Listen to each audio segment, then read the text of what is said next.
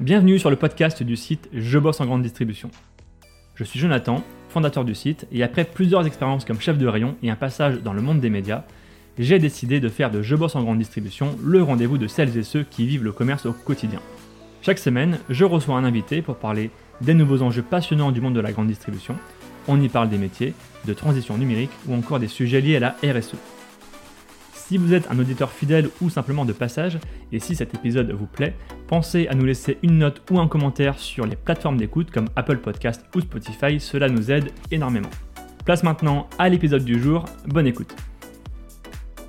Bonjour Monsieur Benavent. Bonjour. Vous êtes professeur à l'Université Paris-Dauphine, vous êtes docteur en sciences de gestion, si je ne me trompe pas. Oui. Euh, alors j'ai recherché un peu dans mes archives notre premier contact. Euh, il date d'avril 2012. Euh, à l'époque, à l'époque, vous aviez commenté un article sur le blog euh, qui parlait de yield management euh, et on avait échangé quelques mots par mail. Euh, et alors moi, je vous suis déjà depuis 15 ans, depuis mes années BTS. Je vous suis pour, pour vos connaissances sur le marketing de la distribution. Et je trouvais ça hyper intéressant de vous avoir aujourd'hui voilà, à distance, mais pour ce podcast. Alors Christophe, moi j'ai une première question toute simple. Euh, c'est quoi le marketing de la distribution? C'est quoi votre, votre définition? Euh, bah, marketing, deux questions, hein, deux stratégies. Qui on cible. Oui. et euh, qu'est-ce qu'on propose à, à ceux qu'on cible Oui. Du côté du- de, de ceux qu'on cible, bah, la grande question, c'est est-ce qu'on touche tout le monde Oui. ou est-ce qu'on se concentre sur une niche? La, Je dirais la doctrine générale, c'est de se concentrer sur une niche. Mais en pratique, dans la distribution, on s'intéresse à tout le monde. Au niveau du point de vente, bah, il est hors de question de, de- de- de- de se concentrer sur une petite partie du marché. Euh, la segmentation, elle se fait géographiquement en fonction des emplacements. Et puis au niveau des enseignes, euh, bon, je dirais les choix sont limités. Ils vont se manifester par des choix d'implantation plutôt Oui. Comme euh, Intermarché, un peu plus périurbain comme Leclerc, au bénéfice de, Leclerc. Et dans certains cas, ça a été le cas de Carrefour, on a eu un très clair repositionnement sur les centres urbains avec euh, toutes les, déclinaisons de, de magasins urbains. Voilà. Mais disons grosso modo, la question de la cible pour la distribution, elle est largement déterminée par les évolutions euh, démographiques et géographiques. hein. Ouais, on va y Si on doit en rappeler une ou deux qui sont essentielles, euh, bah, euh, quoi qu'on dise, en dépit des confinements, des envies de campagne, de mer, etc., on est un pays qui est de plus en plus urbanisé. hein. La proportion de la population qui vit dans des villes de plus de 10 000 habitants, si je ne me trompe pas, a dépassé les 80% depuis un moment. Ça, c'est un premier fait. Donc, urbanisation. Deuxième fait, euh, quand même extrêmement important qu'on oublie souvent, euh, c'est euh, et qui détermine une grande partie de la demande hein, et, et des caractéristiques de la cible, bah, c'est la taille des ménages. Et quand on parle de taille des ménages, euh, disons que 34% sont constitués d'une personne, un petit peu moins de 33%, dans les 33%, un tiers, quoi, deux personnes, et puis euh, les familles qui ont été euh, longtemps, euh, je dirais, le terrain de jeu de la grande distribution et de l'hypermarché, ben, c'est moins d'un tiers des foyers qui représentent trois personnes et plus. Voilà. Donc ça sur la cible. Et puis le deuxième, la deuxième chose, euh, j'ai parlé d'offre de valeur, euh, il vaudrait mieux parler de positionnement. C'est comment on va se situer par rapport à ses concurrents. Alors là, on peut avoir des choses plus ou moins affirmées. Si on est dans la distribution, je pense que Leclerc est quand même l'enseigne qui a la stratégie la plus consistante, cohérente et persistante dans le temps. C'est l'échelle de prix, tout simplement. hein. Être à 90 quand les autres sont à 100. en gros. Euh, on a eu des tentatives il y a fort longtemps, euh, quand on était encore dans une consommation heureuse et expérientielle avec, euh, avec des tentatives de Carrefour, mais finalement qui n'ont pas fait long feu. Il y a sans doute naturellement beaucoup d'autres possibilités, mais je dirais là plus pour les marchés de niche, mais on pourra en parler ensuite. Une fois qu'on a répondu à ces deux questions, ben, on décline. Et on décline en termes de propositions de valeur, euh, c'est-à-dire d'abord euh, produits et services, hein, donc euh, décisions en matière de gamme, en matière d'étendue, étroit ou large. Mm. Des décisions, c'est toujours l'offre de valeur en matière de prix, Mais euh, pour ce qui est de la distribution, je dirais que c'est relativement contraint cette question de prix, hein, pour de multiples raisons. Euh, la principale, c'est qu'à l'échelle locale, les consommateurs comparent et on peut difficilement euh, avoir des écarts de prix importants par rapport aux autres. Et puis ensuite, on va essayer de faire en sorte que l'offre soit accessible. Moi, j'aime bien cette idée d'accessibilité. Hein. Euh, avoir un, super service, un super produit, une super offre de valeur bien ciblée, c'est bien, mais encore faut-il, un, que les gens soient au courant, et c'est le rôle de la publicité, de les informer, le rôle de la communication, donc d'informer de l'existence d'un service ou d'une modification ou d'une promotion ou de quoi que ce soit, mais ça c'est quand même une chose essentielle. Le rêve, c'est le rêve relationnel, c'est d'être en mesure avec chacun non pas des clients, mais des consommateurs, d'être capable d'avoir un échange continu d'informations, hein, les informer, mais aussi recueillir de l'information, hein, toute la chaîne CRM, et naturellement, ben, la question de la distribution, euh, donc l'accessibilité physique, et faire en sorte qu'effectivement le service ou le produit soit mis à disposition euh, là où c'est possible. Alors pour la distribution, c'est absolument passionnant ce dernier aspect. C'est peut-être là où il y, a, comment dire le plus d'évolution. C'est que tout le problème de la distribution, c'est au fond euh, tirer ou pousser. Est-ce que j'amène le client dans mon point de vente ou, est-ce que je lui amène le produit à domicile hein et en, se calquant sur le processus du consommateur, de décision du consommateur. En gros, où est-ce que je recherche de l'information? Où est-ce que je réalise mes achats? Et où est-ce que je me je suis livré aussi hein, On pourrait prendre les trois. Mais juste les deux, ben, quand on croise les deux, on se rend compte qu'on a quatre modalités. Hein. Euh, on va avoir des magasins qui servent de showroom, on va les visiter, regarder, tester, expérimenter, et on réalise les commandes euh, à la maison, euh, et on se fait livrer éventuellement. On va avoir le, modèle classique de la distribution qui est effectivement d'amener les gens à se déplacer et euh, de faire leurs recherches et leurs achats sur le point de vente. Et puis, on peut multiplier les combinaisons. Alors, là où je pense que c'est passionnant, c'est qu'effectivement, on est dans une période d'expérimentation où tous les degrés sont explorés actuellement. Hein. La livraison hyper rapide, hein, les, fameux dark stores, hmm. qui embêtent euh, les municipalités. Euh, bien sûr, tout ce qui s'est développé avec le confinement autour de la livraison et, avec la montée des acteurs, hein, des Deliveroo, etc. Euh, je vais te faire des petites courses cet après-midi chez le roi Merlin pour ne pas citer. Et puis, bon, j'ai vu qu'il y avait une modalité très sympathique. Aujourd'hui, on peut être rapatrié pour 19 euros euh, en taxi chez soi avec le matériel. Vous avez parlé sans le dire, des, vous avez présenté sans le dire les 4 P, les 4 P souvent euh, qu'on apprend en tout cas en marketing. ces 4 P, ils ont évolué. On parle aujourd'hui maintenant de 5 P quand on inclut les personnes. on parle même de 7P, si je ne me trompe pas, euh, en parlant de processus ou de preuves physiques. Est-ce que vous, considérez que cette, définition a évolué?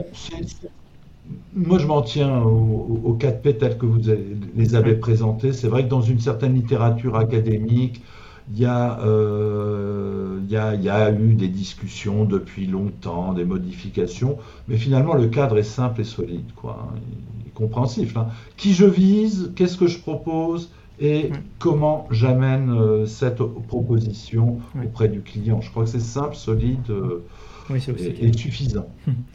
Parmi les, P que, qu'on a un peu listés, c'est notamment le produit, c'est-à-dire l'offre ou l'assortiment. on a aujourd'hui des enseignes qui sont en, concurrence avec des, des services qui sont en concurrence avec des e-commerçants. les premiers ont entre 20 et 30 000 références sur la surface de vente. Et les autres ont euh, plusieurs milliers, plusieurs millions de références. Je pense à Amazon, à AliExpress. Euh, alors, d'un côté, on voit les enseignes qui proposent maintenant des services en plus pour inciter les gens à consommer sur le point de vente. Et d'un autre côté, on a aussi des acteurs e-commerçants qui proposent une multitude d'offres justement pour essayer de toucher le maximum de personnes. C'est quoi pour vous l'importance de l'offre aujourd'hui? Alors, ben, l'importance de l'offre, elle est liée à la diversité de la demande. Donc, dans la distribution, on est amené à devoir viser finalement tout le monde, hein, où la segmentation ne peut être utilisée qu'à un niveau opérationnel, mais stratégiquement, on sert tout le monde. Il faut servir toute la variété des produits demandés. Euh, donc il y a une logique d'économie, euh, ce qu'on appelle euh, scope économie, hein, une économie de champ. En, économie industrielle, on appelle ça une économie de champ. Et entre deux enseignes, la plus attractive sera celle qui va couvrir la plus grande diversité de besoins. Donc il y a le, plus grand nombre de références. Et de ce point de vue-là, il est absolument évident que le e-commerce bat à plat de couture le modèle de la grande distribution. Hein. Euh, de, très très loin. Euh, maintenant, ça ne veut pas dire que euh, des formes de e-commerce purs, des purs players vont dominer systématiquement. Hein. C'est la crainte Amazon. pour une raison assez simple, c'est que dans, dans la consommation de la distribution, je dis bien la consommation de la distribution, on ne fait pas qu'acheter des produits, on ne fait pas que s'approvisionner. Euh, on va aussi vivre quand même une certaine expérience. Alors l'expérience de l'hypermarché est plutôt pauvre, mais l'expérience d'aller dans un centre-ville euh, et une zone commerciale euh, où il y a des vêtements, même si c'est un secteur en déclin, mais il est peut-être en déclin pour d'autres raisons, euh, là, on a besoin de toucher, de visiter, de se balader, d'échanger, de discuter, de boire un café. Et il y a une valeur, une gratification, une espèce de valeur secondaire à la fonction principale qui exerçait, s'approvisionner, mais qui peut être source de plaisir et de satisfaction. Ouais, la notion d'expérience a pris beaucoup de place dans le retail, j'ai l'impression. Eh, je pense qu'elle a pris une place importante au début des années 2000. Hein, C'était la période où ces notions d'expérientiel apparaissaient, mais je pense qu'assez rapidement, euh, la question d'expérience n'est plus tout à fait d'actualité. Sauf, bien sûr, dans des segments un petit peu particuliers. Hein. J'ai évoqué le roi Merlin. Si on est dans le bricolage, dans la jardinerie, euh, il y a une matière à beaucoup d'expérience.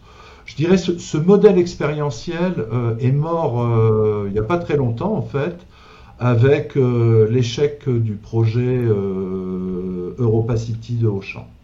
Alors j'avais l'info, mais je ne savais pas qu'ils avaient arrêté.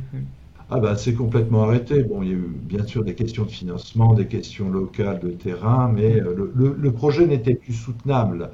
Et l'idée de, de, construire une espèce de super mall qui aurait une capacité, un rayon d'attraction de plusieurs centaines de kilomètres, voire de milliers, en profitant euh, de, dérouter une partie, euh, façon de parler, euh, de, des, visiteurs, enfin des passagers à Roissy, hmm, semble qu'on n'est plus tout à fait dans la tendance. Hein. Alors pourquoi, comment, peut-être, ça mériterait de, longues discussions, mais le facteur principal est quand même dans le digital et dans le fait que les consommateurs ont appris à l'utiliser et à marche forcée avec notre période Covid. Hein. Ça c'est très clair. Et donc pour les achats fonctionnels, vont avoir plutôt tendance à le faire chez eux tranquillement que d'aller dans un grand centre particulier. Donc effectivement, sur la partie expérience, euh, je dirais la balance a, bougé un peu dans le sens de la praticité. le consommateur euh, contemporain aujourd'hui, c'est quelqu'un qui veut tout de suite. Il a été entraîné à Uber. La promesse d'Uber est simple, c'est un taxi dans les 5 minutes, sans inquiétude, euh, sans être coincé dans une file d'attente. Et euh, cette satisfaction immédiate semble bien satisfaire euh, l'ensemble des consommateurs. Donc... Quand on parle d'offres, il y a un enjeu qui est extrêmement intéressant aussi à observer.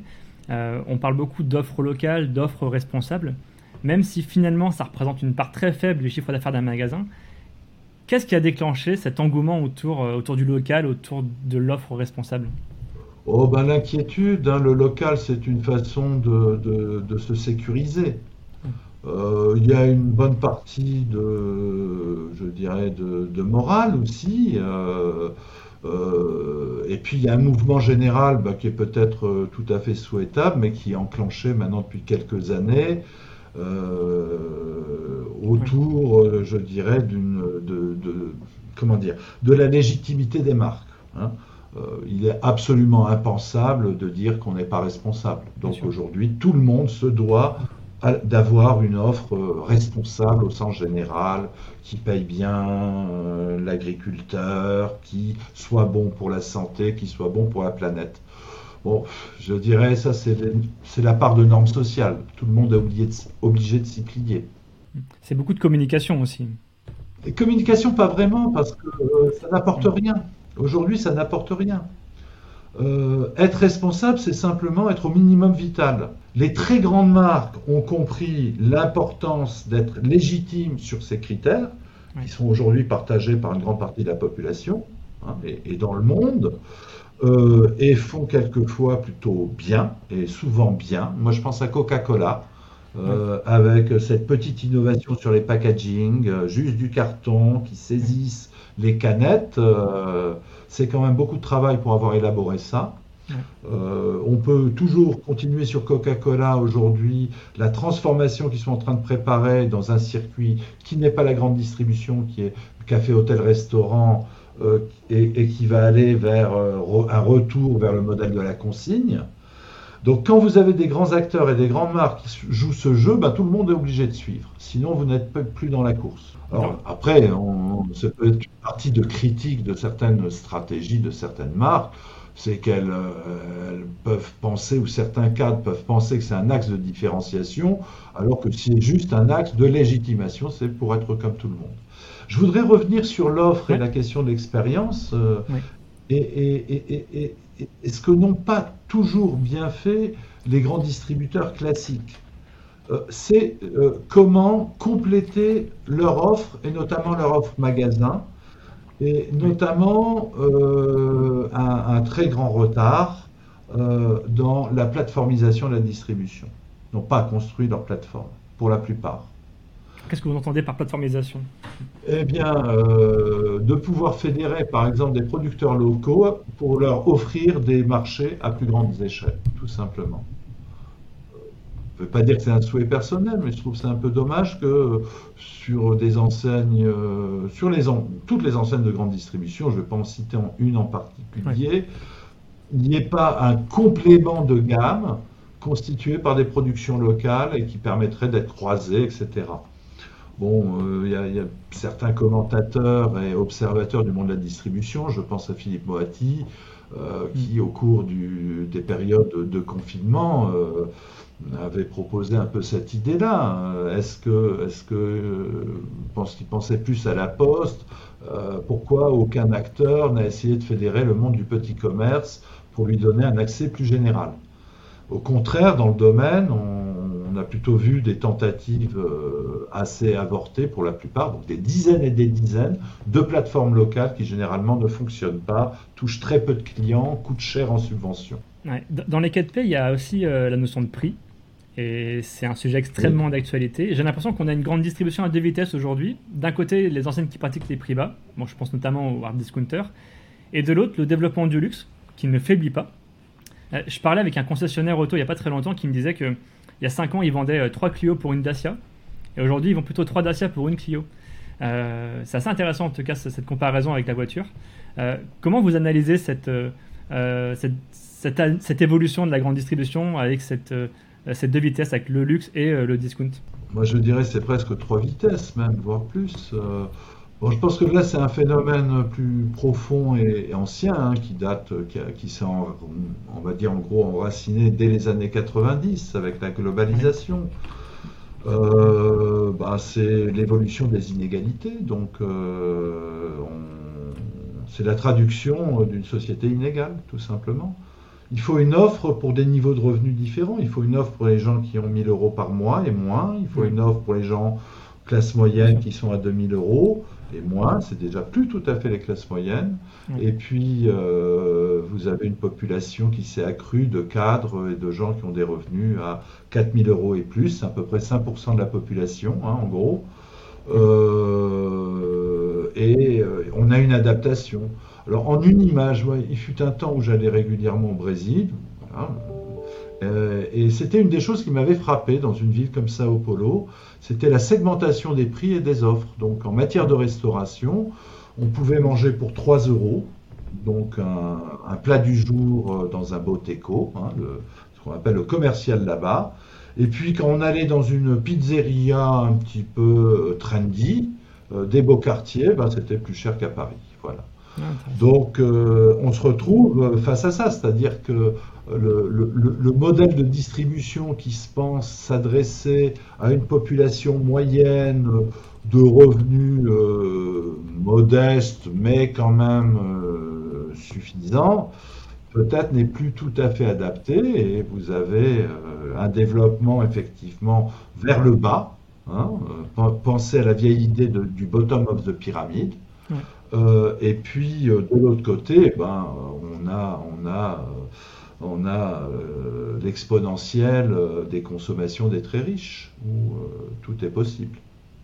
Alors ça, c'est une difficulté, c'est que pour des enseignes qui sont formées, forgées pour un, public moyen, aujourd'hui, il va falloir pouvoir travailler, je dirais, les, différents niveaux de richesse, avec sans doute des offres plus ou moins différentes. Il y a un sujet un petit peu connexe à ça, c'est les abonnements la grande distribution s'est lancée euh, euh, dans des modèles un peu à la Netflix. Alors, euh, Casino, Monoprix, Carrefour, Decathlon, il me semble aussi. Vous en pensez quoi, vous, de ce modèle justement d'abonnement? Une bonne ou mauvaise idée? Ah bah moi je trouve ça tout à fait intéressant. Alors c'est très lié à la politique de prix, parce que si on traitait la question en économiste, c'est ce qu'on appelle un tarif binomial. Hein. Donc le tarif binomial, c'est un tarif en deux composantes. Donc c'est la méthode traditionnelle des télécoms en fait. Euh, quel est l'intérêt euh, d'une tarification binomiale? Donc on décompose, hein. on a en gros le service de base, c'est l'abonnement, et puis ensuite euh, on va bénéficier, dans, ce cas-là, ces programmes-là, ils sont conçus pour donner une, une, ristourne en fait, hein, qui, qui, est d'autant plus importante que l'abonnement est, coûteux. Eh bien, ça permet tout simplement de pouvoir segmenter, c'est-à-dire que dans vos clients, vous avez des clients qui sont très consommateurs, d'autres qui sont des consommateurs plus occasionnels. Les consommateurs occasionnels vont plutôt raisonner au prix paquet. Les consommateurs réguliers ben, vont budgétiser les choses et vont vouloir payer un peu moins cher. Donc ça permet en quelque sorte de pouvoir euh, fidéliser les clientèles qui génèrent 80% des revenus en représentant 20% de la clientèle, hein, pour être caractéristique, mais en même temps de pouvoir maintenir en magasin un niveau de prix euh, plus élevé pour les consommateurs de passage.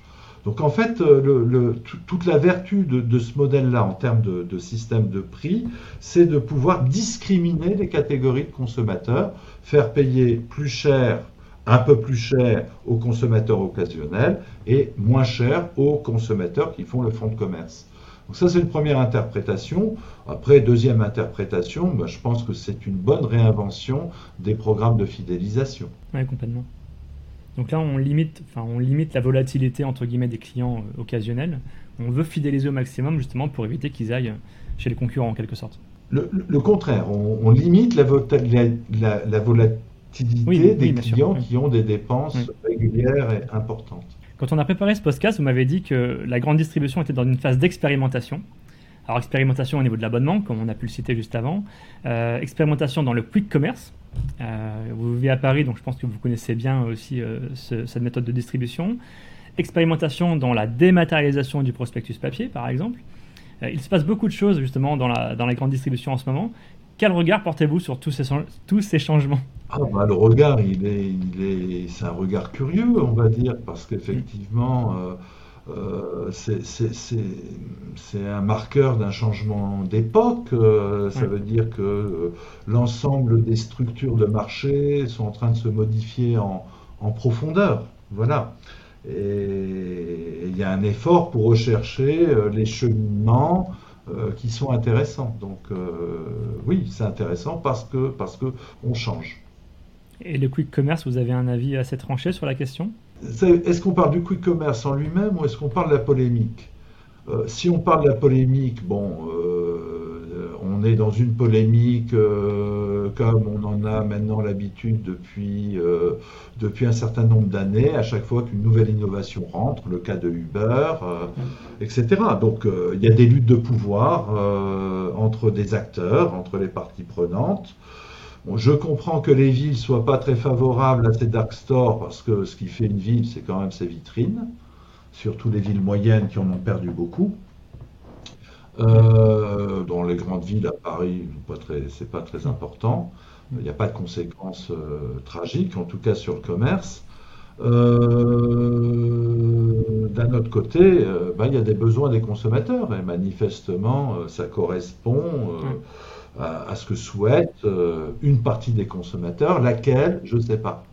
Mais quand on est sur des consommateurs, je, décrivais les tendances démographiques, hein, quand on est sur des populations qui vivent seules, euh, qui n'ont pas beaucoup d'expérience en matière de cuisine, hein, parce que s'alimenter c'est bien, mais il faut savoir cuisiner. Quand on ne sait pas cuisiner ou qu'on n'aime pas cuisiner, on part vers euh, de la cuisine euh, industrialisée, qu'elle soit au restaurant, parce que pour la plupart elle est industrialisée, ou en distribution. je crois qu'une des choses qu'on aura pu apprendre, c'est que sur la période récente, c'est que la distribution s'est bien portée en mangeant le marché de la restauration, hein, tout simplement. Euh, donc il y, a, un groupe qui a besoin, qui est consommateur de Netflix, qui a envie d'avoir tout tout de suite comme un Uber euh, et, qui dépanne. Donc si ça apporte de l'utilité à des consommateurs, je trouve ça plutôt pas mal. Mais disons que la polémique, elle, est, elle, traduit simplement des conflits d'intérêts entre des groupes sociaux différents. Voilà, donc je n'ai pas plus d'avis là-dessus. Maintenant, au fond, sur le fond, sur la méthode même, ben, on parlait d'expérimentation. Euh, on voit qu'il y a une nouvelle façon de résoudre ce problème de euh, comment on règle, non pas le dernier kilomètre, mais les derniers 10 kilomètres. La distribution, fondamentalement, c'est quoi technologiquement? C'est un hangar à un endroit donné, et c'est des consommateurs qui sont dispersés dans l'espace. Donc ça, c'est la dimension physique et géographique hein, ou géoéconomique qui est, importante. Euh, est-ce qu'on a un habitat qui est diffus? Est-ce que le fait d'avoir un grand hangar permet de baisser les prix? Ça était sans doute la situation des années 70 et 90 qui justifiait de mettre des hypermarchés en dehors des villes. Il n'y en a pas dans Paris d'hypermarchés, ou un. Euh, et de faire porter la charge du déplacement, donc le travail du déplacement sur les consommateurs. On était dans une, une période où l'équipement automobile était en croissance très forte, euh, où l'énergie n'est pas trop chère, même s'il y a eu une crise du pétrole en 73, euh, et qui était à peu près supportable, et qui était justifiée par des achats massifs, des paniers à, à 1000 euros, euh, des caddies remplis, qu'on stocke pour la semaine dans un monde urbain où la population est dense, euh, mais vit seule, euh, perd ses moyens de déplacement parce que vivre dans Paris, c'est même plus la peine d'avoir une voiture. Euh, on, comprend bien qu'il y a un mouvement de bascule, ou en tout cas un avantage qui est donné au pur e-commerçant qui va livrer à la maison. Sauf que la livraison, elle coûte, même si elle a été rendue plus ou moins gratuite en apparence. Hein. Euh, elle coûte, et puis le euh, problème c'est que les gens ils travaillent, donc ils sont pas forcément chez eux. Donc la livraison chez soi, c'est pas forcément un bon modèle. Donc on voit qu'il y a bien un modèle intermédiaire. Euh, c'est moins spectaculaire, on en parle moins, mais le développement d'un mondial relais et de tout le système de, de, colis est beaucoup plus impressionnant au fond en termes de volume. Hein.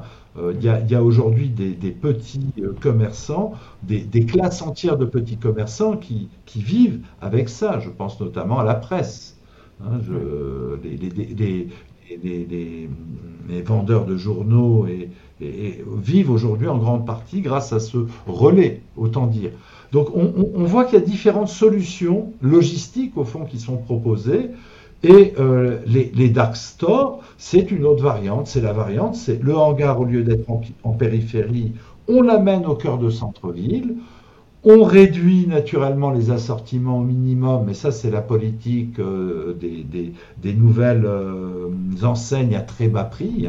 400 hein. références, pas plus, ça suffit pour le quotidien. qu'on va loger dans des petites surfaces qu'on peut optimiser et euh, qu'on place à moins de 10 minutes euh, à vélo euh, pour le livreur final. Bon, il y a les aspects d'espace, puis il y a l'aspect aussi des infrastructures. Aujourd'hui, on a des flottes de, de, livreurs qui n'existaient pas il n'y a ne serait-ce que 4 ou 5 ans. Hein. C'est un métier, voilà c'est un métier nouveau qui, qui, apparaît et qui permet de faire des choses. C'est vrai que vous avez parlé de Mondial Relais. Euh, on voit aussi les Amazon Locker et les Vinted, etc. Ah, bah, je le mettais dans le régime des. Oui, bien sûr, bien sûr, mais des points relais, hein, les, points intermédiaires. Il y a eu aussi des tentatives de, dépôt dans le coffre. Euh, mais ça, c'est peut-être moins justifié, puisqu'à la Défense et dans les grands centres de bureaux, on a beaucoup moins de monde. J'en appelle un peu à votre, à votre euh, caractère un peu visionnaire. Où va la grande distribution? Quelle sera la grande distribution dans, dans, allez, dans, dans 10 ans, si on se projette à court terme? On parlait de mobilité, j'imagine que c'est un vrai sujet. Est-ce que ça va encore plus se développer, notamment sur les zones rurales? Bon, moi, moi, prédire, c'est pas vraiment ma, tasse de thé. Euh, je suis plutôt sur le présent et, et, le passé, et puis éventuellement essayer de comprendre s'il n'y a pas des mécanismes fondamentaux. Les mécanismes fondamentaux, on les, on les, a, euh, on les a évoqués euh, en partie. Hein, Bon, d'abord, c'est la coordination des activités. Ça veut dire le numérique. Hein. Plein d'opérations, euh, ne serait-ce que sortir un ticket de caisse, effectuer une commande, ces choses-là, ben, le numérique permet effectivement de le faire de manière beaucoup plus simple. Donc, ça crée des avantages.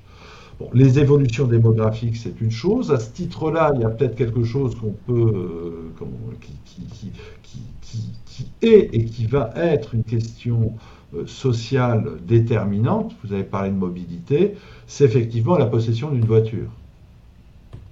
Hein. On arrive à la fin du modèle automobile, ça c'est une certitude. Est-ce que cette fin d'un certain modèle automobile, hein, euh, qui a permis euh, une structuration de l'espace où on met une grande distance entre le lieu de travail, les lieux de vie et de loisirs et les lieux de loisirs et le lieu de vie, le lieu d'habitation, donc qui a permis effectivement de les mettre à plusieurs dizaines de kilomètres si on est en province. Euh, ce modèle-là, euh, est-ce qu'il est, euh, tenable sous cette forme? Je n'en suis pas sûr. si on, aborde les choses par ce côté-là, on peut être qu'interpellé par la question du télétravail, qui reste, en tout cas pour les emplois sédentaires, hein, ceux qui travaillent avec avec, avec les idées, avec l'information. Ceux qui travaillent avec les corps, les infirmiers, les pompiers, non.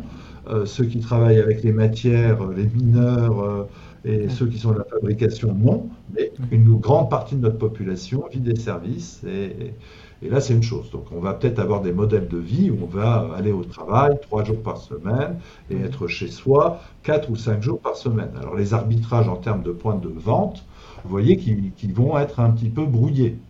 Et puis, euh, donc sur, la voiture, quand je parle d'un modèle traditionnel, donc de la voiture thermique, bon, là, sa fin est déjà programmée puisque c'est en 2030. Il me semble qu'on va arrêter, 2035 selon les pays, où on ne vendra plus de voitures thermiques, où on ne vendra que de l'électrique. Alors la question sur l'électrique, c'est quel modèle d'électrique on va avoir? Euh, est-ce qu'on va avoir des modèles électriques avec des autonomies de 800 km pour mimer ce que l'on fait avec les voitures thermiques Ou est-ce qu'on aura des voitures électriques avec une, une, autonomie d'une centaine de kilomètres, ce qui est largement suffisant pour aller au travail et faire ses courses, si on la recharge entre deux? Il y a une incertitude sur les prix, mais bon, la conjoncture aujourd'hui, effectivement, euh, euh, semble euh, laisser euh, percevoir une élévation systématique et structurelle des prix de l'énergie. C'est pas forcément évident, hein. on a peut-être une pointe, etc. Mais enfin, il y aura quand même une contrainte très très forte sur l'énergie et l'énergie électrique, hein, manifestement, et qui amèneront sans doute une réduction de, non pas de la mobilité, il faut pas forcément inquiéter, systématique, mais euh, d'une mobilité euh, un peu plus euh, occasionnelle. Je, reviens au télétravail. Donc, ce qui va faire la matrice de la distribution du futur, dans l'équation, cette dimension-là, à mon avis, est absolument fondamentale et structurelle. je vous rejoins sur ce point-là. Euh, merci beaucoup Christophe pour euh, cet éclairage, pour votre expertise, pour votre regard sur la grande distribution. J'étais ravi de, de, vous recevoir sur ce podcast. Ben, moi aussi. C'est un vrai plaisir. Voilà. Ben, c'est génial. Merci en tout cas. Euh, Et puis, ben, bah, à bientôt alors. Ça marche, à très bientôt. Merci à vous. Merci à tous d'avoir écouté ce podcast jusqu'ici. Pour retrouver des informations sur notre invité et accéder à différentes ressources, cliquez sur la description pour en savoir plus. Ce podcast est produit par le média indépendant Je bosse en grande distribution. Chaque semaine, nous proposons un regard différent sur la vie des magasins, des enquêtes, des décryptages, des témoignages. Retrouvez-nous sur notre site et rejoignez la première communauté des professionnels de la grande distribution. Sur Facebook, LinkedIn, Instagram, TikTok, vous êtes plus de 450 000 à nous suivre. Vraiment un grand merci pour votre fidélité. Et pour celles et ceux qui veulent aller plus loin, nous proposons toute une série de ressources et d'accompagnements à destination des commerces pour en savoir plus, cliquez dans le menu Agence ou ressources sur l'accueil de notre site. A bientôt